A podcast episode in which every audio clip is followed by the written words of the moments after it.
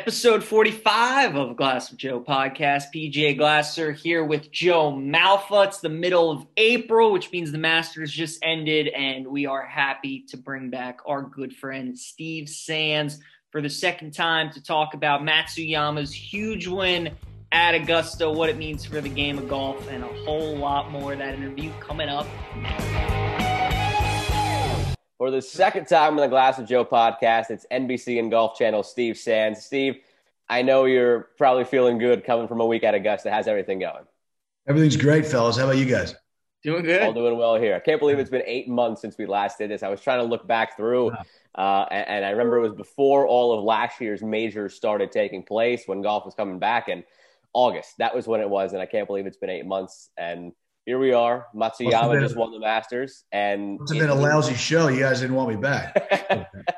we absolutely did, but we wanted to save you for a major, and we talked about. I actually went back to listen to last uh, when we had you on first, and all the stuff you were talking about, and we talked about this great stretch of golf, and now we're really starting to get into the thick of it with all the majors. Absolutely. So, yeah, and, and, it started at Augusta with Hideki. So, what were what were your thoughts on on him winning that? Oh, it was great. It was great for Japan, um, great for Asian golf, um, but more specifically, great for him. He's a wonderful kid.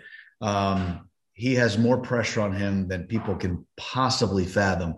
Um, the following he has in Japan is unlike anything else. The media entourage that follows him everywhere he goes every day is exponentially larger than, say, Tiger Woods. Um, it's it's rock star status for him over there and uh, for him to become the first Japanese male to win a major championship, guys, uh, not only meant a lot to the country, uh, but it meant the world to him. And uh, I'm happy for him. He's a, he's a nice guy, a very deserving champion. Um, and it was cool to be there. I think people forget how well he's done quietly in his career. I mean, he was the low AM way back when at Augusta. He was at one point the number two golfer in the world, uh, but he hadn't won a tournament since 2017. So what clicked for him this week? You know, in 17, he had a, a really tough time on Sunday at the PGA Championship at Quail Hollow. And that just crushed him. You know, he went away for a couple of years. It destroyed his confidence. Um, you know, didn't hurt his game, uh, I just hurt his confidence, which seeped down into his game. Uh, and he's he's kind of risen from the sports dead a little bit there after that major championship failure, uh, where again the pressure was just too much. Um, the the amount of attention he receives is unfathomable. It's it's incredible, and for him to fail in that regard in a sports sense, I think really messed him up. So you know, he's a guy, he's 29 years of age. He's won a World Golf Championship event. He's been on the grand stage. He's played in the President's Cup um, multiple times. You know, Hideki's not going anywhere. He just he just happened to have it all come to be uh, that one week. Man, that that that delay on Saturday afternoon was so big for him. You know, in team sports, you can take a you can take a 20. You know, you can take a full, you know, you can uh, have a, a, pitching coach or a manager visit the mound. Uh, there's a lot of things you can do to kind of slow down uh, in team sports. Can't do that in golf, man. There's no timeouts except when there's a weather delay. and he was playing very well coming into the Masters. His confidence level was high. He played okay the first couple days. He was he was doing all right Saturday, and then that delay happened, an hour and 18 minute delay. He came out and birdied six of the next eight holes to close out the third round to take that four shot lead. And he was pretty much on cruise control on Sunday, even though it looked like he wobbled home. So, yeah, he's a deserving champion, guys. Big time deserving champion. Great, great player. He was just in one of those grooves in that third round. It reminded me a lot of Shane Lowry, his round at uh, Portrush when he was just that Saturday, when he was just in one of those zones. Steve, I was watching the Masters, and I'm curious to get your thoughts on this. Do you think Augusta is the hardest major to win because it's the Masters and all the pressure that comes with it? Or, in a sense, for a first time winner, do you think it's almost the easiest because of the familiarity that these guys face? And especially on Sunday with a lot of those traditional hole locations and knowing how to attack it, do you think there's, do you think it at times can be the easiest to win? I think it's both. Um, I've asked that of the guys many times. It's a great question, um, but it goes unanswered because it depends on who you're talking to. Mm-hmm. You know, it's only this past week, for instance, only 88 guys were at were in the Masters this year. Normally, a major is 156, so you would think that it'd be the easiest uh, of the four to win. It's certainly the easiest cut to make. Top 50 in ties, only 88 invitees in the event. Clearly, it's the easiest cut to make, which by logic would mean it's the easiest of the four to win. However, because they go back to the same place every year, because the guys know the golf course so well, they'll tell you it's the most difficult one to win because they say even though it's fewer guys you need to beat, you don't need to beat 155 other guys. You need to beat 87 other guys. And you could probably lop 30 of them off right away. No offense to the, you know, the Sandy Lyles and the Ian Woosnams and the Larry Mizes, but they're clearly not going to win anymore. Craig Stadlers, those kind of guys. Um, and they're the great champions and they're and they're celebrated, but they're not going to win again. So it's even less than the 88 players who were in the 2021 Masters who you have to beat uh, compared to 156 in the other majors. The guys will tell you, and I think this is so amazing. So Padraig Harrington, uh, he's going to be in the Hall of Fame one day, three-time major champion, great player, great career, uh, and an even better guy uh, to hang around with, go have a beer with. Now, he's a great guy. And he says, when I was growing up, Seve Ballesteros was my guy. Everybody has a guy, you know, and Seve was my guy. I said, right. He won the Masters twice in 1980 and 1983. And Seve and and and Padraig goes, "Oh yeah, I loved it." He goes, "But when I think of things on the 15th fairway, hitting my second shot at the par five, all I think about is Seve duck hooking it in the water in 1986, which allowed that avenue to open up for Jack Nicklaus to go on to win and become the oldest Masters champion at 46 years of age in 1986. I'm like, wait a second, your guy won it twice, but you only think of the ghosts? He goes, Yeah, that's Augusta. That's the mystique. That's the lore of the place. And because we're so familiar with every shot on every hole compared to the other three majors, which travel around to different places, we remember the ghosts as much as we remember the greats. And he goes, That's what makes it the most difficult. So it's kind of a double edged sword. Yes, it's the easiest one to win based upon the field size because it's so much shorter than the other majors. Right. But no, it's it's more difficult and mo- the most difficult because of the mystique and the lore of the place. So it's kind of a double-edged sword there. And that goes to the cliche, you don't know what you don't know. And maybe in some cases at the Masters, you know too much. Now, that was thrown around a lot this week for Will Zalatoris. Anybody who's a big fan knows who he is, was not surprised by how well he did but I think he took the rest of the golf world among casual fans by storm. What impressed you the most about him this week? Oh man, his ball striking is so strong. Uh, if the putter cooperates, which it did at Augusta, he's going to put himself on leaderboards uh, for the next 20 to 25 years on the PGA Tour. At Wake Forest, and then the Korn Ferry Tour, which is the AAA of golf, and now on the PGA Tour. All the guys will tell you he strikes a ball as beautifully as anybody in the world of golf. He just needs to have that putter warm up, which it did at Augusta. Uh, he was outside the top 2,000 in the official World Golf ranking in 2018. In 2019, just two years ago, he was outside the top 1,500. Now he's inside the top 25. He's had two major championship starts as a professional. Wingfoot in the fall, where he finished tied for sixth at the U.S. Open. The Masters, he finishes second. So the pedigree is starting to rise a little bit for Will Zalatoris, and I think people are going to get really familiar with him uh, in the next couple of years. That kid can really, really go. Hmm. And another one who started off great young before he kind of went away a little bit and is back now is Jordan Spieth, uh, who is back to where I think he was back when he was rattling off those majors. Uh, ever since the waste management is when he really seemed to start clicking and top of every leaderboard since then. What's the biggest difference you've seen with him in the last two months versus the last like two years? Is it a confidence thing? Is it a is it just his ball striking? Right here. Yeah. Right here. Now you need to have the game in order. There's no question about that, guys. You've got to have your game intact and you've got to have it sharp and skilled. But right here is where Jordan has made the largest stride um, in the last couple of years. He was real. You think Hideki was in the sports dead after his 2017 major championship failure at Quail Hollow. I use failure in quotations because I think a lot of times in sports you need to have some bumps in the road before you actually you know reach the heights of whatever sport it is. Um, and Jordan, after he won the 2017 Open Championship at Birkdale, you know, everybody thought, oh man, there's three majors down down the road, and he's winning multiple events a year. Let's get it cranking.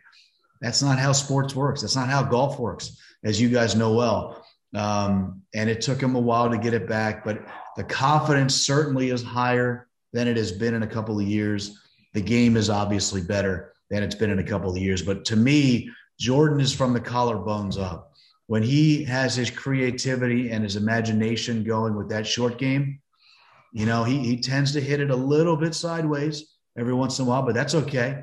Um, he's going to be back uh, in full force. Maybe not just yet, but I think he's getting really close to being back to where he was from 15 to 17, and, and 2015 to 2017. And to piggyback off of that quickly, going back to Matsuyama and now with Spieth, obviously yeah. we all want full spectators, full media, back to normal. But do you think this last little stretch where – Matsuyama, because of the, the COVID restrictions, hasn't had quite the paparazzi around him. And Spieth, same thing, hasn't had quite that following and, and gallery around him. Do you think that's helped them? And obviously, like we want to get back to normal, but do you think that's actually helped them in this stretch? It, I think twofold. Um, I think a lot of guys played poorly, most notably Rory McIlroy, uh, without fans uh, because they're used to the energy, they're used to the chaos and the commotion, uh, and they feed off of that positive energy uh, that a crowd can provide. I think for Hideki, I think perhaps it's been a nice little respite for him. He's a very easygoing guy, kind of a shy, quiet guy. Um, and again, the entourage of media has not been able to be out in full force the way it normally is with him. Uh, so perhaps that has helped him. That's a great point. Spieth, I think, has played better since fans have come back. You alluded to Scottsdale earlier in the Waste Management Phoenix Open. That was the first event where fans were actually at P- uh, at a PGA Tour event. He's performed very well since then. So I think Spieth is the kind of guy between his head getting right, his game getting better, and also having the energy of the crowd back. I think Jordan has benefited from having fans back, whereas I think Hideki has benefited from things just kind of chilling out and calming down. The, the, the interesting thing about Hideki is now that he has won, what's going to happen? Now that he's gotten that one, everybody always thinks it opens the door for other things. Jason Day still has one. Justin Thomas still has one. Justin Rose still has one. Freddie Couples only won one. Davis Love III only won one. Justin Leonard only won one. There are a lot of examples. David Duval only won one. A lot of examples of, wow, is this going to open the door for all kinds of things? I don't know. Perhaps not. Perhaps it will. We'll have to wait and see uh, how, how that whole thing unfolds. But the crowd size has helped Spieth, and the crowd perhaps has helped Hideki as well because it's not nearly uh, as suffocating to him.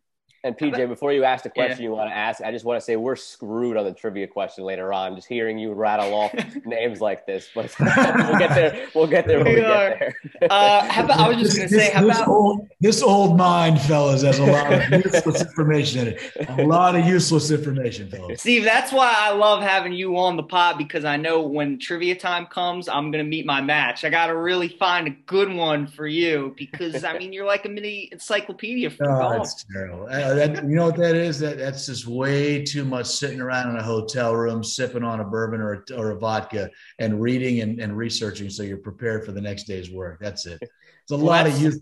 It's a lot of useless garbage in this plan. hey, useless to some, useful to others. So there you go. I was gonna say, uh, I thought Hideki in the Augusta airport with the green jacket over. Ah, oh, awesome, so cool. Um, so cool. But you talk about Hideki and Spieth, and Nick Faldo on the broadcast said the next major, the PGA at Kiawah, he said is yeah. a scrambler's paradise, and those two really good with their short game. Patrick Reed, Justin Thomas. Are those the names that you're kind of looking at as the guys that could definitely contend uh, down in Kiawah? Yeah, you know what's strange is is that the last time the PGA was at Kiawah, Rory McIlroy was the winner. So, blew him away. Yeah. You know, blew him away. So can you ball strike your way uh, to that golf course and a title, or can you putt your way and short game your way at that golf course on your way to a title? It'll be interesting to see how it all plays out. Hideki coming straight back and winning the next one, man, that's a tough spot. Um, I think that, you know, I think Jordan Spieth and his trajectory is in a great spot. Now, Spieth at the PGA is trying to win the career Grand Slam. Yes. That's been a tough spot for McIlroy.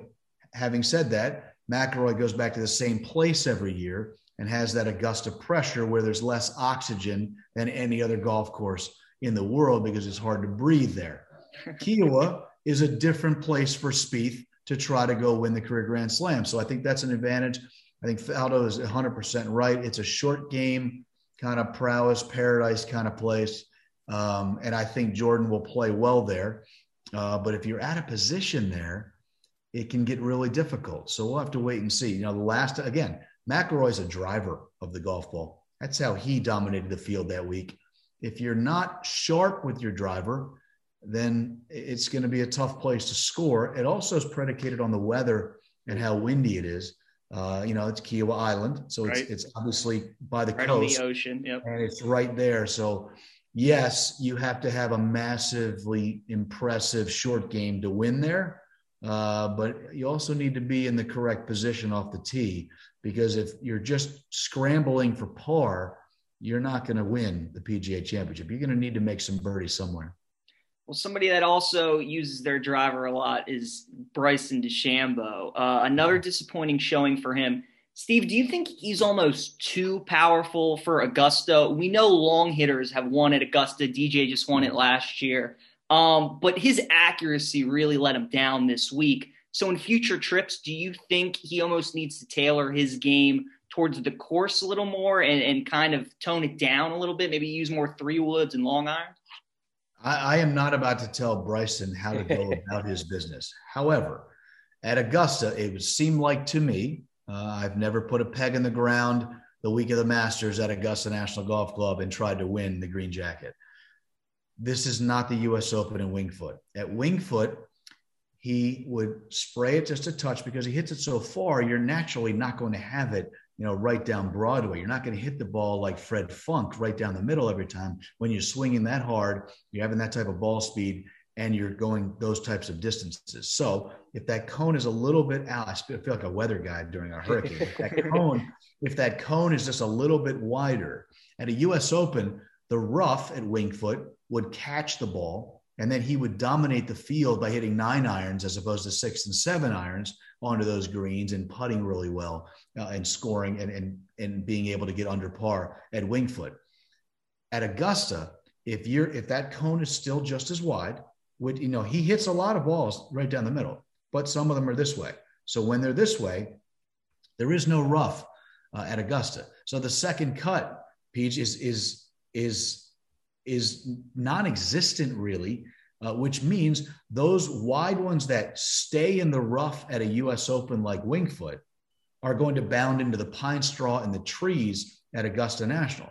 Seems only natural to me that you would have to dial it back, that there's no reason to want to hit it the distances that he's trying to hit it because you don't have to there. Hit it in the fairway. Uh, the fairways are very generous. Hit it in the fairway and, and try to, you know, kind of nine or eight iron your way to a, a, green jacket, not wedge or gap wedge your way to a green jacket. And, you know, look, he won the NCAA title in 2015. He won the US Amateur in 2015, stayed amateur to go play the Masters in 2016. He finished tied for 21st. That's his best finish now in six Masters appearances, tied for 21st as an amateur. So clearly, he's not getting used to the golf course anymore. Clearly, he's not getting any more comfortable on the golf course. I think he needs to take a different strategy and not try to overpower Augusta National. There's no reason to try to overpower Augusta National, not in his regard. He hits it far enough with a three wood at a regular swing speed. Why hit the driver there and, and try to be 345? Why not be 315, you know, down the middle or somewhere in the in the short grass? That, that's just my opinion. Yeah, and, and it's a good one. And now this year we also have the Olympics kind of wedged in there as well. Yeah. Um, where do you think that kind of sits on the list of priorities for some of these guys? It's probably different for everybody, and I'm sure for Hideki, with it being in Tokyo, like it's higher on his priority list than maybe it is for, uh, say, Webb Simpson. I don't just throw that out as a hypothetical. Um, do they look at it as almost kind of a major, like, hey, let's go get a gold medal, or do some guys not really treat it with that kind of reverence? It's it's a lot more reverence now uh, than it was in 2016. I don't think anybody realized uh, how successful it was going to be. People were wondering what's it going to be like uh, in Rio, and it ended up being fabulous. Now, Thursday, Friday, Saturday were kind of strange on the men's side. There weren't a lot of people out there. But then when you put it, now Rio is not, uh, uh, Brazil is not a, a golf loving nation. Japan puts golf on a pedestal with baseball and sumo wrestling as the three biggest sports there. I mean, it's massive there. So, and Hideki is so big there. Golf makes the daily news there with scores. So, with the Olympics being in Tokyo um, and the success of 2016 in Rio, the guys have now prioritized the Olympics a little bit more um, than perhaps they did in 2014 and 2015. A lot of guys uh, want to play for the USA, uh, want to play for whatever nation they are uh, representing. Uh, and with Hideki, the, the, the thought of walking into the opening ceremony with a green jacket, or perhaps even lighting the cauldron. He's got to light the cauldron. He's got to. You know, um, he'll be one of the guys in the mix as far as you know. I mean, he is the biggest star in all of Japan, and that was before uh, Sunday at the Masters. Now, imagine how big of a deal he is. I, I think the Olympics has been prioritized more um, and I think because of where it is in a golf crazed nation in Japan, I think it's even heightened. So is it a major? Not to the guys, but boy, it's real close. Ask Justin Rose what he thinks about that gold medal uh, compared to that U.S. Open they won at Merion in 2013. He'll tell you it's on equal par, especially outside the United States. The Olympics and gold medals and silvers and bronzes, they, they, they mean more uh, to countries outside the U.S. than they do here in the U.S. They mean a lot here, uh, they're great. Uh, but for professionals going back to play the Olympics, like in basketball, like uh, we see in tennis, like we see in golf, they're never quite the same as an NBA title or a Grand Slam event in tennis or a major championship in golf. But boy, they're real, real close. Yeah. Um, last question before the Swift Seven in the trivia: Are you always happier when you arrive at Augusta, or more upset when you have to leave? Oh man, that's a good one. Uh, you know, when we check into the hotel at Augusta, um, when they say, "Hi, Mr. Sands, nice to see you again. We have you for the next twelve nights," oh. you kind of go up and go, "It's a long time." Now we do six in a row on NBC before going to Augusta. So Augusta for me every year is seven weeks in a row, and I'd be lying if I didn't say when we leave Augusta, it, it's it's okay it's been a great week. It's been a great 12 days. The Augusta National Women's Amateur, the drive, chip, and putt, all the hours on the air live from. It's an honor to be there, a privilege to do it. And I'm really excited every single year to get there. But I don't mind going home after seven weeks. It's a good yeah. One. That's that's quite the marathon. Uh, all right, Steve. So uh, seven. No, but no complaints. Believe me. You're not here. Yeah, I was gonna say. I don't think you're gonna complain about that. Not one thing. You're never gonna hear me say anything negative about it. But I'd be lying to you if I didn't say when I get in that car, I think, okay, this is okay that it's done. You think of it. I mean, this is a, a, the best analogy I could think of, but it's like when you go to Disney as a kid. Like you're amped to get there, but then yeah. after five days of the parks, you're just exhausted and you're ready to go home. That's it. Hundred percent. Augusta's the it's the best week of the year. It's the coolest tournament to go to every year. Certainly to do what we do for a living, it's a privilege and an honor to be there. Um, but you know, yeah. You look pretty comfortable at home right now, you know, after, after, some time on the road. I'm representing Scott Sands here and Brian Sands here. So, you know, it's nice. Big Ten country at the Sands house. Um, all right, Steve. So, Swift 7 in trivia time. Question number one for you. Which round of 65 did you find more impressive? Rose on Thursday or Hideki on Saturday? Is this rapid fire or do you rapid want uh, fire? yeah, but fire. yeah. Uh, Justin Rose, due to the field average that day, almost 75, his 65 on Thursday was absolutely spectacular. And he birdied like nine of the last 11, right? No, it was it was insane. Uh, two guys who are in contention this week that are going to break through in a matter of time: Rahm or Schauffele. Who is more likely to win their first major first? Schauffele. Okay. Uh, who was the coolest celebrity that you got to see walking around Augusta this week?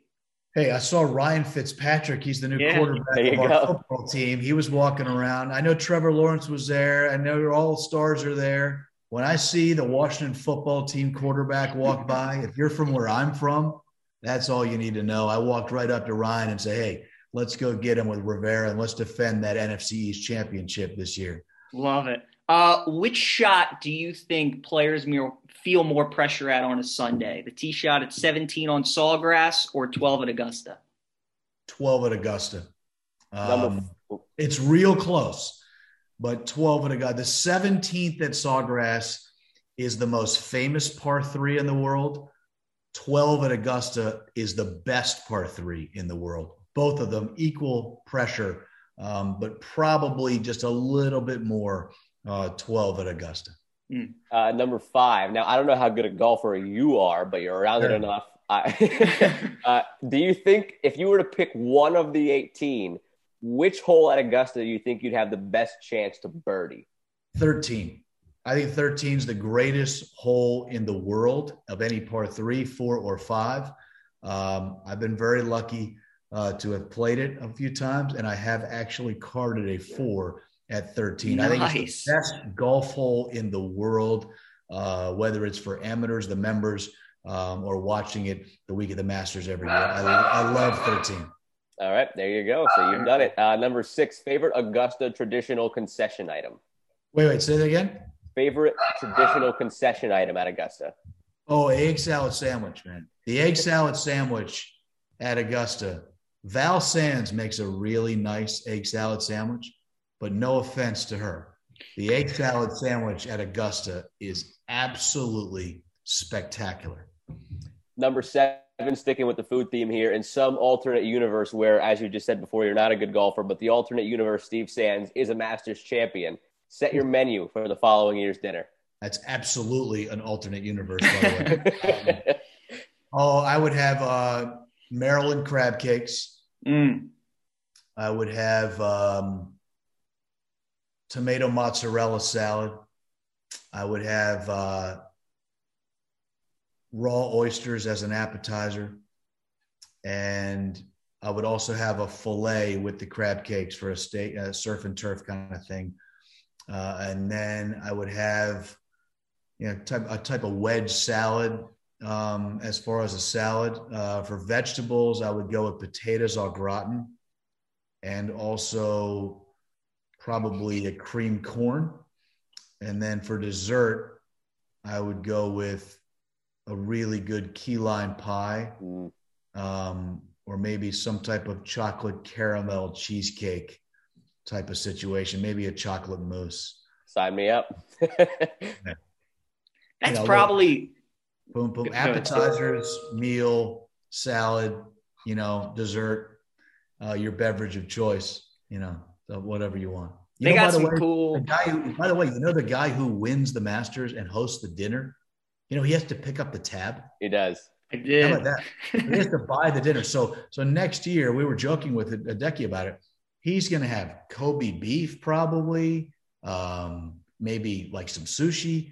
That's going to be a big number. You know, Hey, he- he's got a two point something million dollar purse Okay. from from the Green Jacket. I Yeah. think he'll be all right. And I don't think he's going to have to pay for anything the rest of his life in Japan. So very good point. Very good point. Uh, yeah, Tiger was saying on Twitter that he always looks forward to that night and running up the tab, and he was hoping to do it to DJ. So Hundred It was percent. very funny. Uh, all right, Steve. So trivia time. I mean, eh, I'll, I'll ask you it anyways, even though you're probably just gonna nail it. But a lot of uh, pressure, man. It's a lot of pressure, PJ. 90 seconds, three strikes. Uh, your question is: Hideki will try to accomplish something that only five players have done since 2000, and that's win multiple majors in the same year. Can you name who those five golfers are since 2000 that have won multiple majors in the same year? Tiger would be one.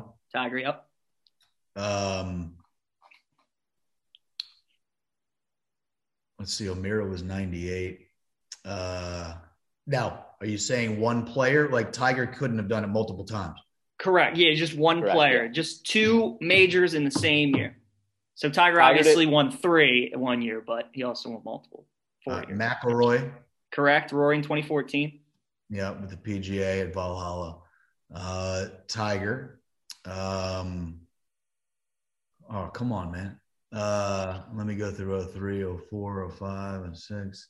Uh, Mickelson. No, Phil has not done it. Oh, that's right. The PGA was at Baltusrol in, in five. You're right.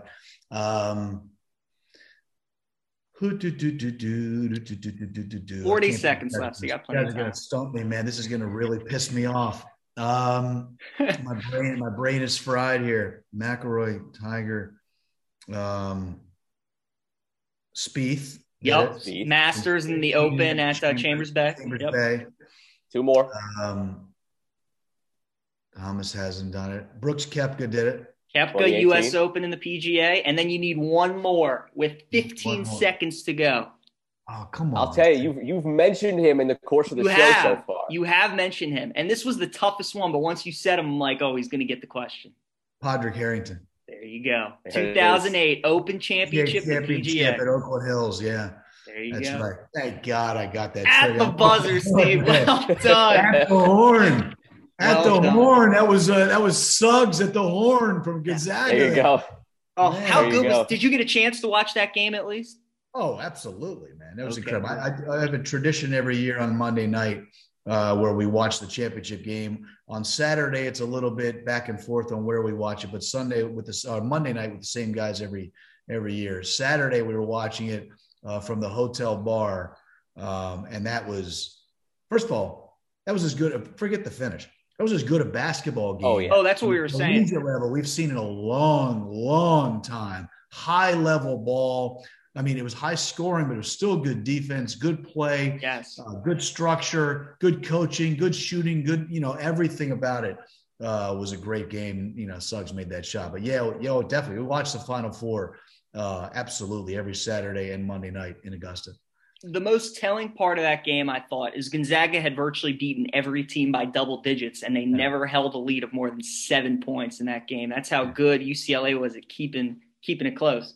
Listen, it doesn't matter whether it's team sports or individual sports like golf, which is what we've been talking about for the last 20 or 30 minutes. When you challenge the favorite and the favorite hasn't been challenged much, the pressure keeps going. People always ask, why are there upsets in the NCAA tournament every year? How does that happen? And then once you get past that first game, most likely in the second game that gets back into order, sometimes you get some really low seeds or high seeds going into that second weekend. But for the most part, those upsets only happen in that first game, maybe the second game. Mm-hmm. It's because when you apply pressure like that, all of a sudden, you know, you get to that 16 minute timeout, the under 12 timeout, the under eight timeout, and they're looking up the board going, man, we haven't been in this spot all season. We're up double digits every time we look up at the board. Things get tight. Pressure is the great equalizer in sports. So in golf, Justin Rose 65 on Thursday. What a wonderful round of golf. Probably the best round of golf that was played by anybody in the field on any day that week. 72 gathers himself on Friday, but he still has the lead. So Saturday morning, he's waking up again as the leader. It's a really difficult thing to do. And I think Gonzaga, well, they got steamrolled by Baylor. But in the UCLA game, the more UCLA pushed them, the more pressure was on Gonzaga. And of course, it took a dream shot uh, for them to advance to the final game. But same thing happens in golf. It's hard to sleep on a lead. It's hard to be the guy everybody's facing. That's what makes it what Tiger did so amazing all those years. Uh, to be the guy everyone was hunting every single day. And he came up big almost every time. And, you know, it's, it's a lot of pressure on these guys uh, to try to finish. Same thing in college basketball with these kids and uh, Gonzaga couldn't handle it, and Baylor played a perfect game on Monday night. Uh, and they steamrolled Gonzaga, man. I didn't see that coming at all. No, I did yeah, not that, either. Joe and I were talking about uh, like just the greatest games that we've ever seen across sports. We threw out the Boise there. State Oklahoma Fiesta Bowl and sure. the Cubs Indians World Series, and we're like that UCLA Gonzaga game was right up there. I'm how curious. Old you, how old are you guys? We are 23. 24. Yeah, I mean that I mean, I'm 52. That could be the best college basketball game you've seen in your lifetime. Oh, Easily, absolutely for me. Easily. Yeah. You know, the, the Duke Kentucky game was before you guys. Yeah. The Duke Kentucky game was very similar. Incredibly high level of basketball. You know, two amazing coaches, incredible athletes on the floor, playing defense, playing offense, you know, everything working, everything clicking, going back and forth up and down the court, not just entertaining, but just high level basketball. I thought that game the other night um, was as good a game as, as we've seen in a long, long time. It's got to be the best game in your guys' life. Absolutely. Absolutely. 100%. Before we let you go, we see the clock ticking down quick. You mentioned Scottsdale, always your favorite every year. Uh, I forget, were you able to get out there? And was it, it's Yeah. kind of norm this year? I know that wasn't 100% capacity, but was it still its normal atmosphere? First of all, Scottsdale's never normal. Uh, Scottsdale is uh, is a is a high recommendation for you two. You need to get out there uh, enjoy yourselves in Scottsdale. We have it. This, we had it this year on NBC. Um, we get it every third year. When we don't have the Super Bowl, CBS has it. When CBS has the Super Bowl, we have it on NBC. Of course, Golf Channel is there for the cable coverage Thursday and Friday, and early Saturday and Sunday uh, at every tour event. So we had it this year. There were fans, people walking around doing their thing. Uh, not as many fans, not 200,000 people walking around, but Scottsdale is spectacular and it's a lot of fun. And it was great to be there. It was cool. Steve, I just want to ask you one more thing. Thinking about UCLA Gonzaga, is there a golf, like, is there a duel that you think of the first thing that comes to your head that is just like, because obviously golf isn't a team sport, but is there a Sunday round between two guys? Like, I'm thinking of Phil and Stenson at the Open Championship or Tiger and Rocco at Torrey Pines. Is there a duel that you remember in golf that maybe is the best that you've seen on a Sunday? The best that I've seen at a non major uh, a long time ago at Doral, I would say late 2000s, maybe. I forget the year. I want to say it was like 06, 08, something like that. Tiger and Phil played together in the final round, and they went toe to toe and back and forth like the UCLA uh, Zaga game, like the Duke Kentucky game, like that Indians uh, World Series game you alluded to earlier. Uh, back and forth. They didn't like each other at the time. Uh, there was a fans were going bananas every second of the day. The energy level was incredible. We had it on our air. It was great. Um, that was as good as a good a duel as I've seen. I would like to see uh, Dustin and Brooks Mm. healthy, same group, final round at a major. Uh, I'd like to see the two of them kind of muscle each other uh, a little bit, and go That'd back and forth, and see how it goes. There, there are good rivalries in in golf, just like there are in, in team sports. Um, and I think watching those two, I remember Rory and Brooks playing in Memphis a couple of years ago, but it really wasn't a back and forth. Rory didn't play great. Brooks kind of uh, got out there and, and kind of hit a little bit. I'd like to see Brooks and Dustin just power the golf course back and forth, or maybe a DeChambeau and a Dustin just power each other and muscle each other back and forth.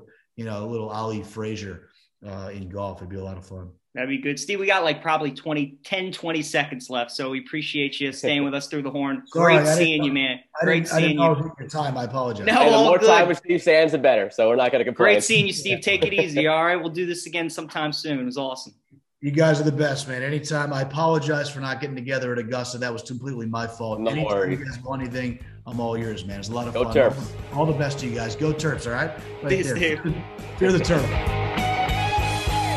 Once again, that was Steve Sands from the Golf Channel and NBC. Great to have him back on. Hard to believe it was eight months. I was listening That's crazy. back to our podcast with him, and uh, I know it's crazy. We've almost been uh, coming up on a year. It'll be uh, next month, which is Yeah. which is pretty wild to think about. Um, I, I keep thinking about that over and over again. Like, on one hand, this past year has felt like it's taken forever because of COVID and everything. But on the other hand, like certain things are coming up now where I'm like, that was a year ago. Like, I'm a WWE fan and WrestleMania was last week.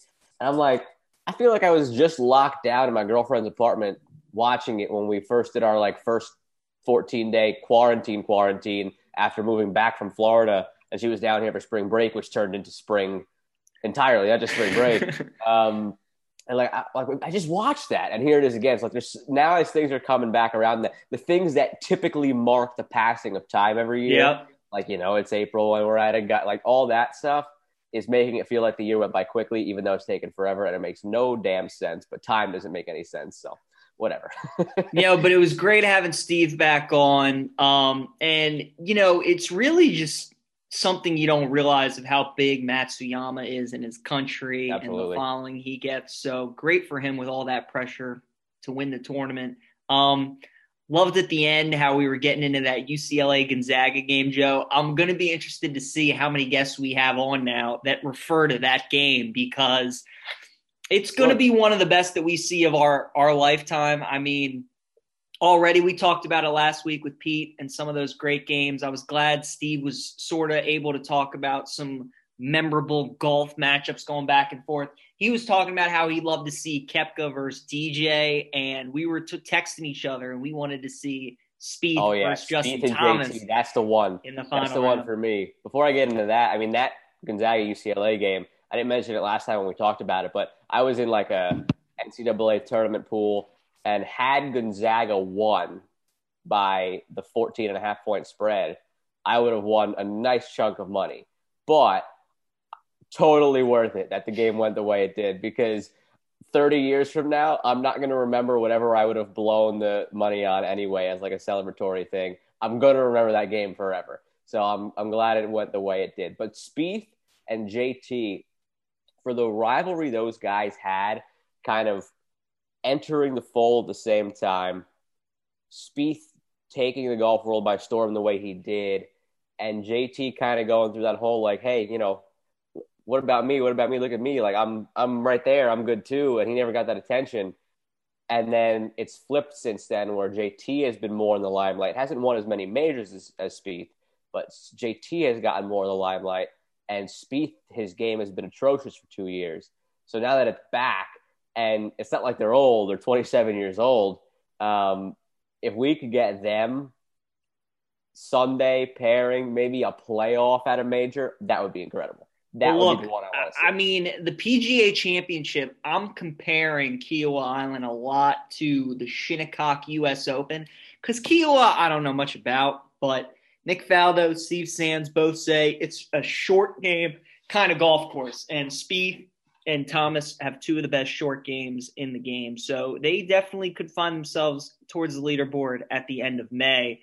Um, but yeah, I mean, you know, we were we were talking about some of those great games last week, and I was thinking about it a little bit more and more. We didn't give a hockey game, but the uh the Sharks Golden Knights playoff game where oh, yeah. the Sharks scored four goals on that major penalty, and then Vegas ties it. It goes to overtime, The and the Sharks problem- score. The only problem with that game is it's so tainted because that was such a bad penalty call.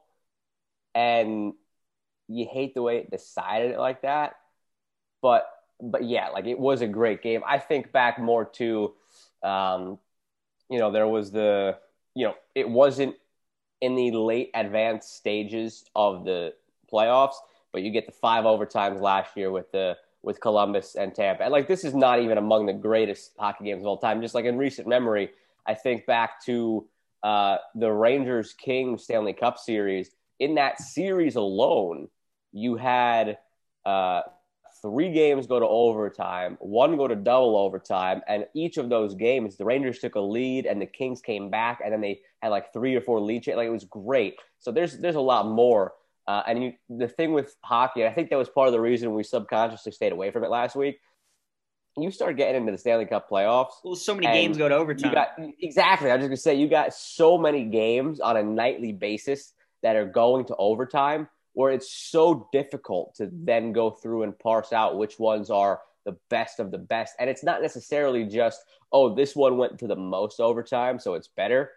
Like there's so many games there that are just genuinely great games, and it's really tough. But um, that might be a, an undertaking for a couple weeks from now when the playoffs start. If we have like a top five list or so of some of the best ones we've watched, but Uh, but yeah, hockey is probably the toughest to, to kind of handicap. That's that good. Just NBA so many overtime. NBA games. for me, there are two clear cuts. It's uh, Golden State Cleveland Game Seven with LeBron's block, Absolutely. Kyrie shot, and then Game Six Spurs and Heat with Ray Allen shot.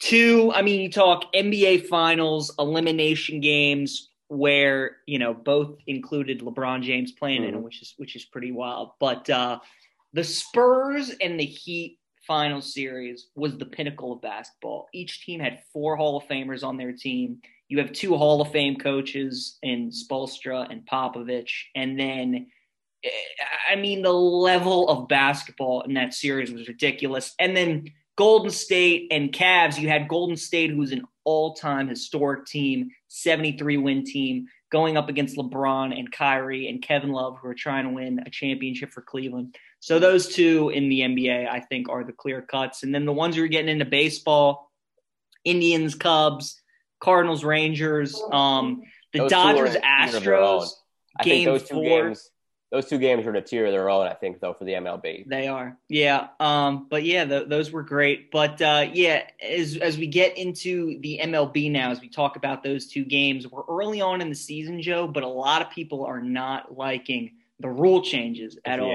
And the one that's same things as bothering me, year, though. They're the same things as last year, but it's different because last year, knowing it was a 60 game season, people were more accepting of. right? I think this year there's just that disconnect between, hey, we're playing 162 games. Why are we still doing these couple things that we did last year? So I think that's where the disconnect is. The one that's bothering me the most is is the extra innings. I don't like having the runner on second to start the tenth. Maybe the thirteenth, fine. Yeah. But I think 10th, 11th, maybe even the 12th inning, you kind of just let it play out regularly. Um, that's bothering me uh, probably the most. But, you know, I mean, we, we've been getting some exciting baseball. We've had two no hitters. Rodon, uh, I was watching last night, and I mean, they hit Perez on the foot with one out to go in the ninth inning is just, it's brutal. You get the no hitter, but you were so close to perfection.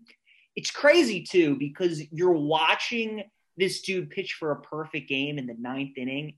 And it's one of those things that it's almost crazy that there's only that it's only happened 24, 25 times. You would think, been nine years.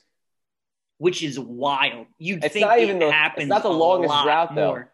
It's not the longest drought, though. I was looking actually at it earlier today. This is tied for the third longest drought of the live ball era. There was one of 13 and one of 14 years, I believe it was. So there's been some longer It's like the triple too. crown in horse racing. You'd think it, it would happen a lot more, but it just it doesn't. And last night reminded you how great you can be for 25 outs, but it just takes one pitch to plunk a Mhm. dude or four bad pitches out of the zone, and, and that's it. But to get to have the Padres finally break their streak of no hitters, and then Now White Sox had their 20th is is insane.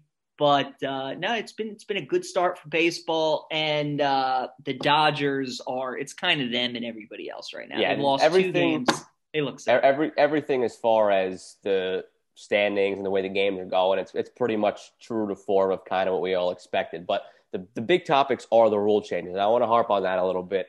Um, the three batter minimum was instituted before COVID, and now it's getting lumped in with everything else because people hate that rule too. And I also don't like that one. It was put in to speed up the game. This is just going to be us acting like old people today, I guess. But um, that one was put in to speed up the game. And I'd love to see the numbers on it because it's almost kind of had the opposite effect. I feel like, at least from games that I've watched, uh, and obviously that's the Mets pretty much every night, and whatever happens to be the ESPN game.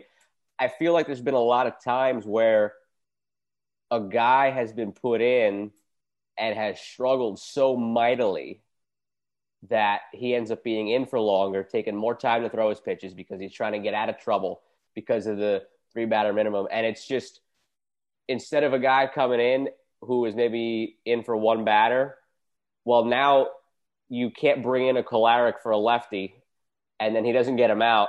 And then it's two righties. And now those righties get hits and it, it's an even longer inning and there's more runs. And I guess that's part of it. The MLB wants more runs, they want more scoring. But the rule was put in to cut down on the time of the game. And if you have these innings going longer and longer because guys can't get certain guys out because you bring them in for one and now they end up facing three, that's just it, it's not sitting well with me, and uh, it, it, takes away some of like the the lefty righty matchup and stuff. So that one's tough. The the runner on second base. The other night we had a game between the Indians and the White Sox that was 0-0 at the end of nine, and the only run that scored was the phantom runner on second base. That's horrible. Yeah. Um, I, I'll take it after 13 innings because look, at the end of the day, in a in a 162 game season, where right, wrong, or indifferent on a given night, certain games don't really quite mean as much. You know, the best teams still lose 60 games. I don't need to see teams playing until 2:30 in the 17th inning, and now you're burning through arms, and right. you're worried about injuries and costing your bullpen for the next day or two. I don't need to see that.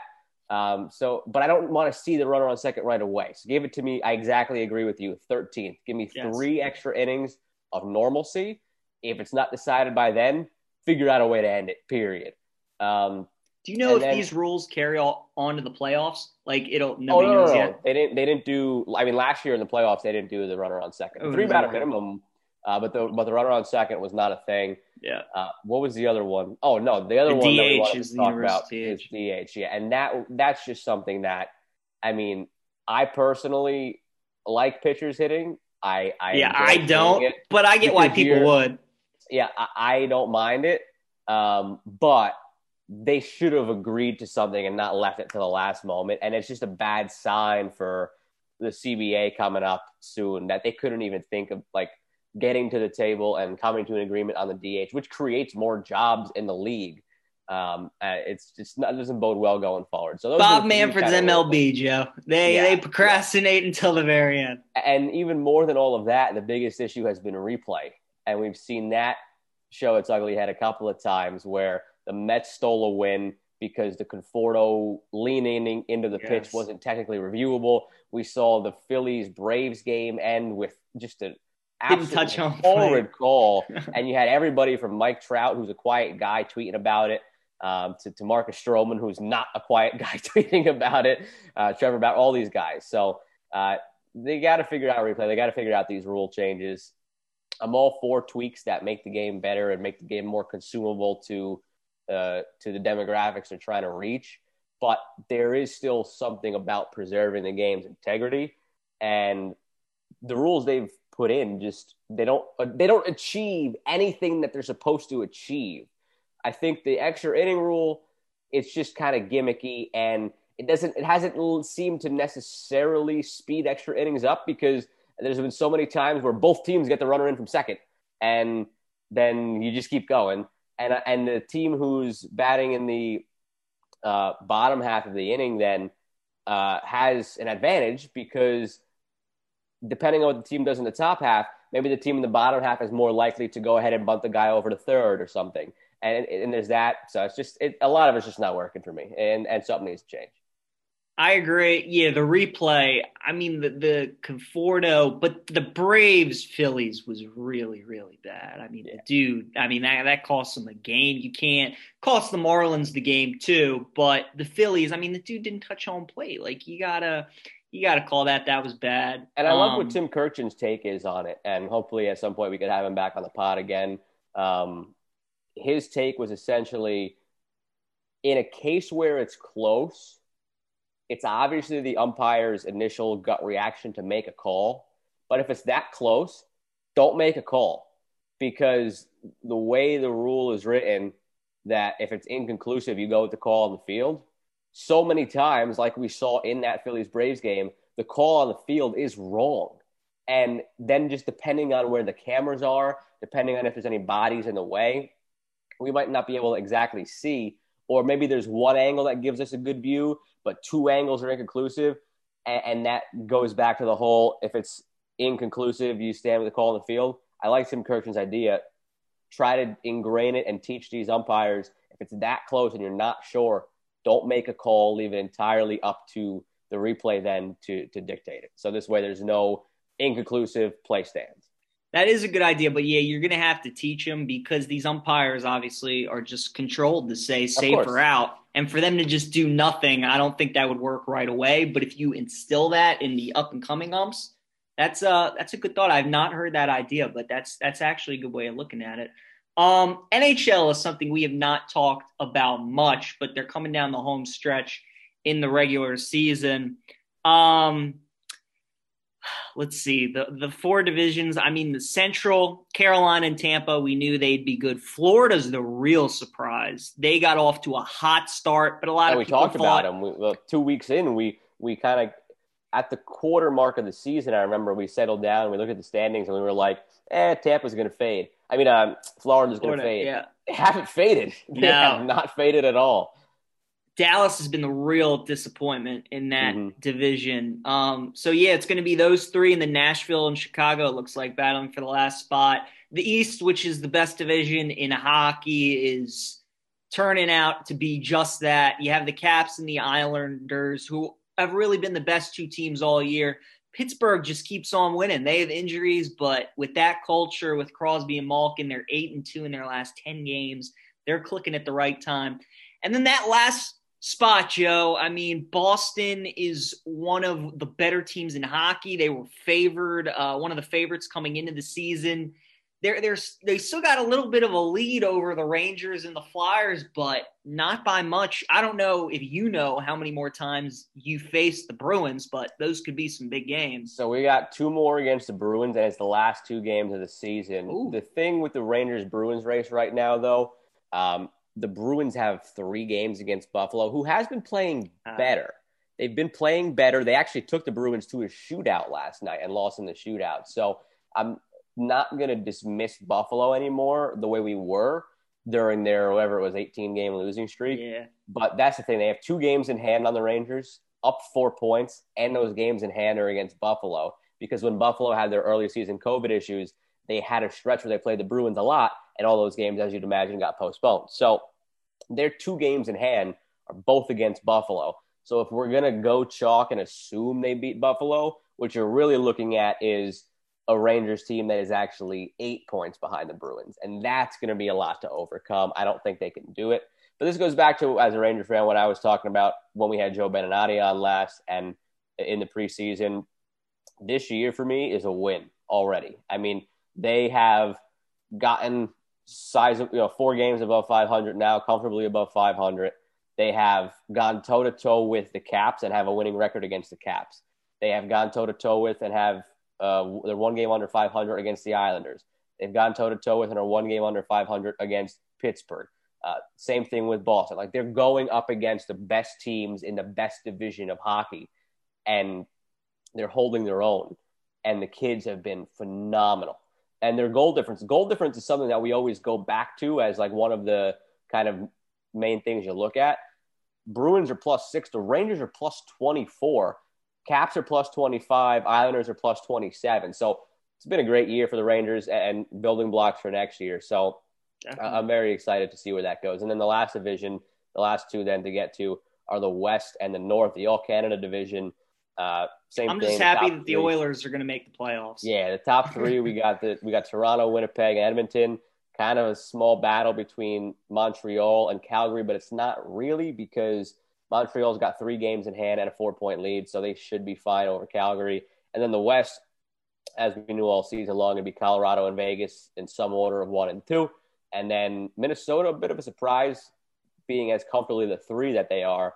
St. Louis is starting to kind of rise to the occasion, and they're a point above Arizona with two games in hand. So the playoff race is starting to take shape, um, which is now where we look back to where my preseason bets are and how those are looking. So I had, I had uh, Colorado to win the cup, and the form they've been in since Valentine's Day is incredible. And they're nine and one again in their last ten. Uh, 39 and 4 their record. So feeling decent about that as we head to the playoffs. Then my divisional, I made three divisional bets. Uh, Edmonton's not catching Toronto. They're down eight points. They have a game in hand. Probably not going to happen. My, my other two, I got Carolina, who has a game in hand and is tied on points to win the Central with Tampa Bay. And then I got the Caps, who are two points up on the Isles. So those two are going to come down to the wire. Those two are going to come. How many games in the season? Uh, this year they are doing a 56 game season. 56. So we got about yeah. Backstrom, 14, as we record this on uh, Thursday, Backstrom's playing is in his 1,000th game tonight. So big deal. I can't believe. I mean, uh, him and Ovi, I've been spoiled with for. Uh, oh, absolutely. 15 years, so it's pretty cool that he's that playing was, with, the tra- with the trade deadline passing. That was the biggest splash of the deadline when the Caps going out to get Anthony Mantha and what they traded for him, and he looked lights out already in game one. Fit right into that line. I like him. He reminds me of Malkin, big lefty, smooth skater, good on his yep. backhand, rocket shot. I was really I was solid. Impressed. That was a great get for the Caps, and it shows as they should be. They're all yeah, in for this all year, yep, all definitely. in for this year, and you know just the the holdup from some fans was giving up Vrana in the deal for how he helped them to the cup and the potential he has, but just the fit with Laviolette, it's just not there. Nah. Uh, and and it's time to move on. I mean, it's it's it's just not a fit, and that's okay. I mean, that is totally fine. It happens, and he's Didn't, probably going to go on to have good success elsewhere too. Didn't bother me giving up Vrana. And then the last thing before we get into trivia, just wanted to touch on the NBA a little bit. Look, the Western Conference, I mean, we haven't talked NBA in like a month, and Utah and Phoenix were 1 2, and here we are a month later, and they're still 1 2. The Lakers have had injuries. Davis is still out, then LeBron got hurt. Um, and then the Nuggets have finally started to play like the Nuggets, but now Jamal Murray is out for the season, which is just a really tough blow for Denver. Um, and then the Clippers are starting to get hot. They've won seven in a row. So the Western Conference, yes, Utah and Phoenix are one and two, but at the end of the day, this is still going to go through Clippers, Lakers, and hopefully we get the matchup that we thought we were going to get last season. And then in the East, the the big three of Philly, Brooklyn, and Milwaukee is still staying true. But uh, how about the Hawks? Four seed, they're climbing. Um, Boston and Miami finally started to figure it out, which you figured they would with all the talent that those two teams had. Um, but uh, yeah, Toronto has been the real disappointment in the East. It looks like they're going to be fighting to get into that playing game. The seven, eight, nine, and ten seeds will all get in a playing game. But look, the team that uh, I follow, the company we work for, the Wizards, the West Coast Wizards are no joke. If they could play all their games at 10 o'clock, they'd be a pretty good team. The problem is now they got to come home and they got to play Eastern Conference teams. So we'll see how they do against that. But they had a six game road trip, and Russell Westbrook had six triple doubles in all those games. That's crazy. I, what he's doing is is absurd. Him and Beal are finally starting to click. John Wall was really beloved in this area. I loved him too, but I got to give Tommy Sheppard credit because pound for pound, Westbrook's a better player. And just like anything, it's going to take time. But I think Russ and Beal are really starting to feel each other out, and they're beating the best teams. They've swept Utah, they've beaten Phoenix, they've beaten the Lakers, they've beaten the Clippers, they've beaten Brooklyn twice. They're beating the best teams with Beal and Westbrook. So uh, you know, it makes it a tough evaluation because they're beating the best teams, and Beal and Westbrook are playing the way they're playing. Yet they're also twenty-one and thirty-three. So like, it, you just can't reconcile the two. Yeah. Um, they might get in the playing game. It's going to be close. They're only now a game back of the Bulls. Uh, the Raptors turned out to be, like we both talked about, one of the best win total under bets. Just all year having to stay, you know, in Tampa, away mm. from home, it, it, up over the border in Canada. So that has really taken its toll. Um, really love the surprise teams that we've kind of seen this year. You know, the NBA regular season is probably the least fun part of the NBA. We have the off season, which has trades and free agency is always nuts. Yes. Playoffs are great, of course. The regular season is kind of just ho hum. Like, and it's totally flip flop in the NFL. Like the NFL, we're all about the regular season. So much fun. Uh, we we get up for the draft, we get up for free agency. We obviously have the playoffs, but like the regular season's great. It's valuable. There's only 16 now, 17 games. Uh, even the MLB, you know, for the long slog that it is of 162 games, with the playoffs back to the way they are supposed to be, unlike last year, there's value in the regular season because it's such a selective postseason. But the NBA, it's a boring regular season where you have things happening like last night where on a nationally televised ESPN game, 37 and 17 versus 37 and 17 Nets Sixers. The Nets bench everybody on the roster except for Kyrie Irving. Um, you have that.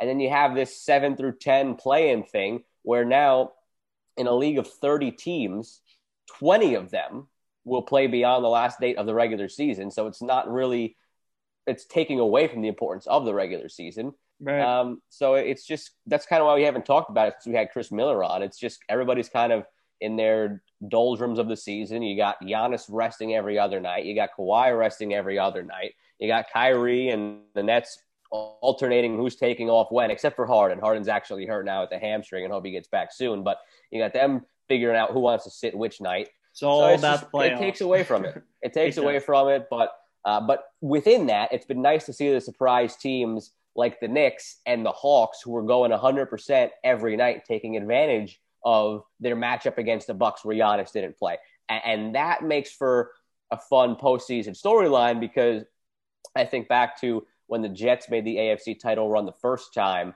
with Sanchez and Rex Ryan in their first years with the team. They only got in because the Colts sat guys at the end of the season, and they played the Colts in the AFC title game, so they almost lost at the hands of the monster they created there's going to be that storyline pretty frequently in the NBA this year because how many games did maybe the Hawks or the Knicks or even the Hornets, who are an eight seed, win that they probably shouldn't have won because those teams rested? So that's going to be interesting to see. And then the same thing goes to a lesser extent for the West because the West we have the usual suspects, but still, um, you got teams sliding in there like the Grizzlies, who have been a really nice story. So the Nuggets were a really nice story, and it just sucked to see Jamal Murray go down with the torn ACL. Um, it bodes well probably for not that this is to be an important thing in the matter, but it bodes well probably for Jokic's MVP candidacy mm-hmm. because mm-hmm. that team squarely on his big uh, Eastern. European shoulders yes. now. So, uh, so it's all Jokic, and to his credit,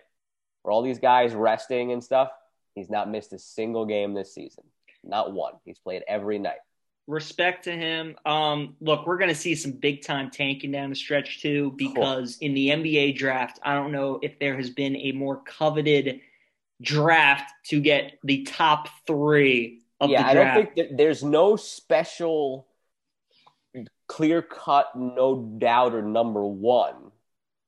I would say, you know, thinking back to the year um, when we had guys like Zion, LeBron, Anthony Davis, Zion Williamson, all those names. There's no guy like that. But in most of those years, you need to get number one because two, three, four, they're not the best consolation prizes.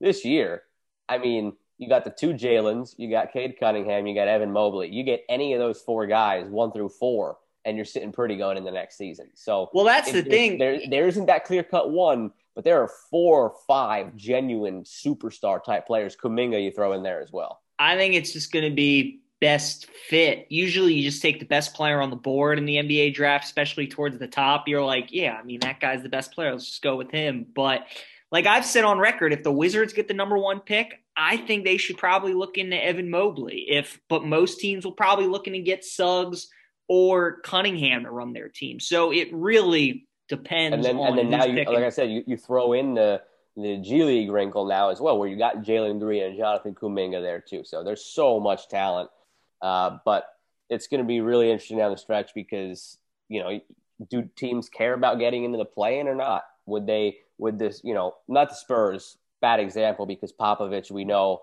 every night that he could win, he's going to try to go out there and win. But just hypothetically, if their coach were somebody other than Gregg Popovich, do the Spurs care at 26 and 27 at the moment about holding on to the 10 seed? And, you know, maybe they beat the Mavericks only to go ahead and lose to whoever they play in the first round? Or would they rather slide down a few games and enter the lottery as one of those bottom 10 teams?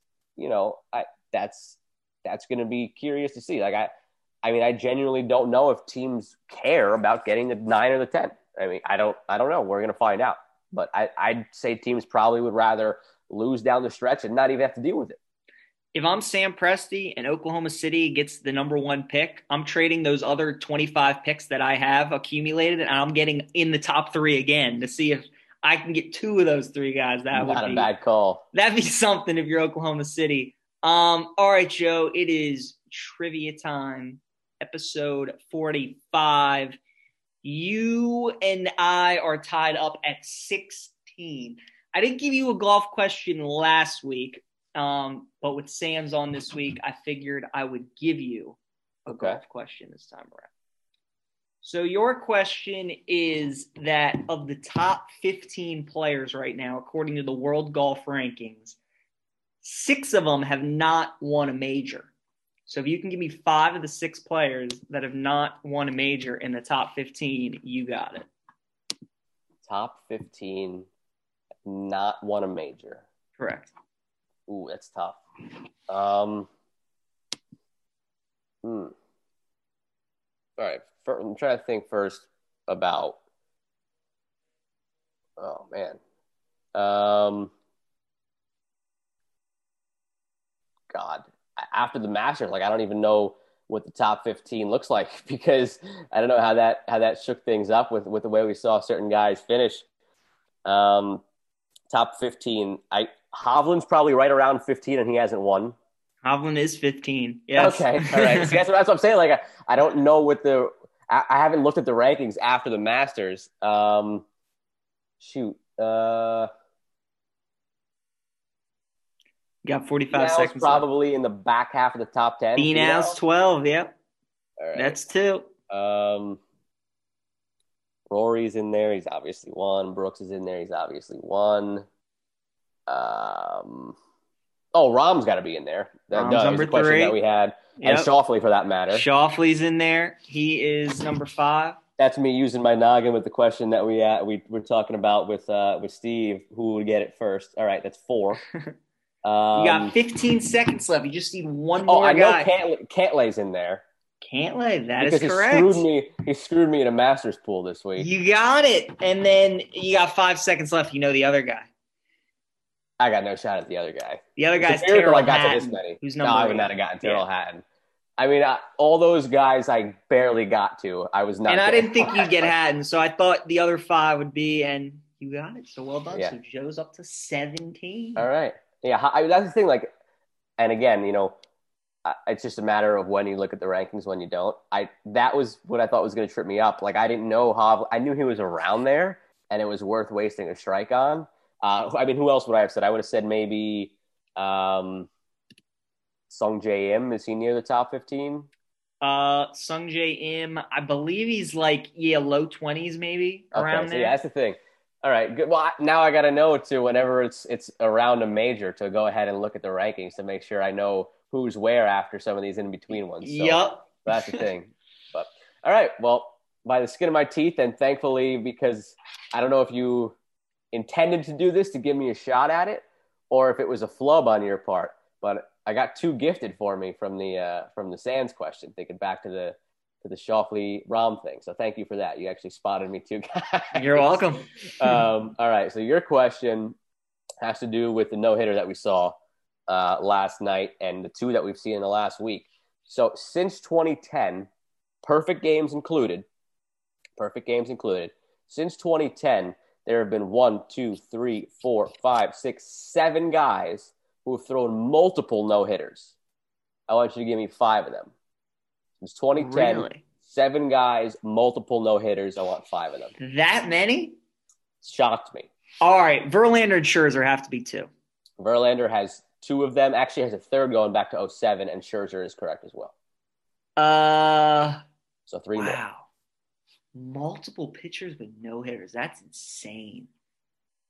I only got five of the seven, which is why I give you ask you. DeGrom five. doesn't have any. Kershaw, I think, just has the one. Um, let's see. Felix Hernandez is. I'll go King Felix. strike. Only one. Hmm, The Mariners were a part of a couple of right. team no hitters. Yeah, made I think. Yeah. Uh, Verlander, Gerrit Cole. I don't think got any. Man, I can't believe there's seven. Yeah. Let's see. a Um, minute gone, 30 seconds to go. Bieber, Bauer, no. Lester, no. Arrieta, no. Sabathia. I'll give you a hint. Out so Verlander is one of the recent ones. After that, there's one more in 2019. The rest of them are all 2015 or before. If you think in eras, then. Mm.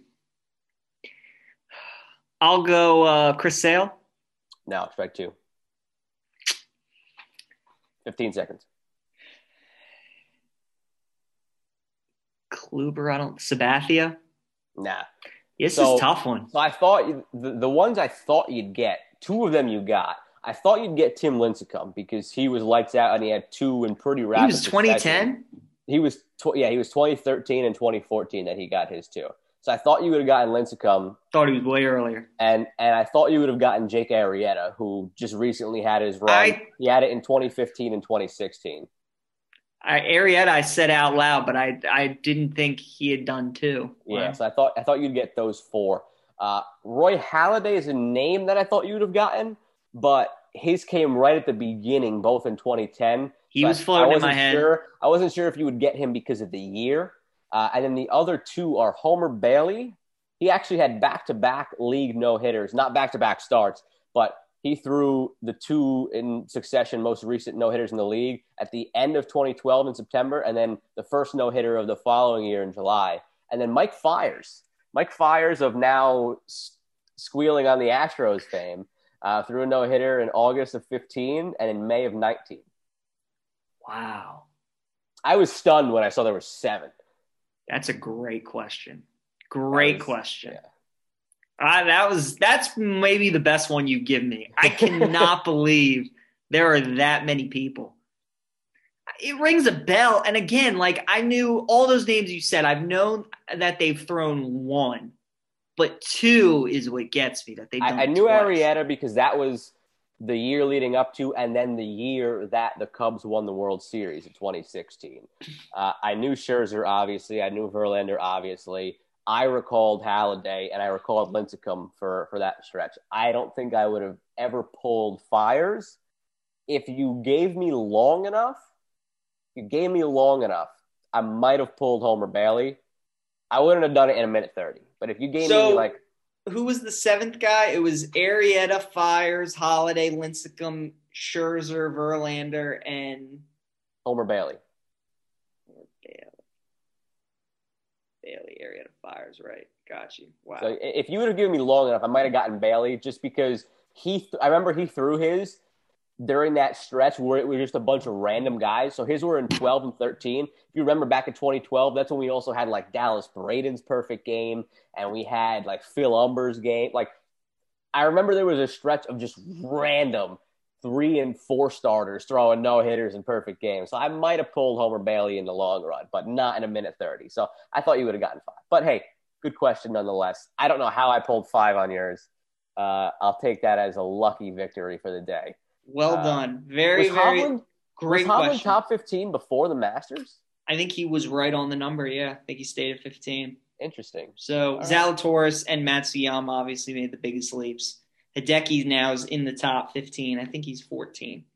Hmm. So well done, Joe. All right. It was great having Steve Sands back on, man. That guy's awesome. Great talking golf with him. Uh, we got NFL draft coming up. We'll talk more about that next week.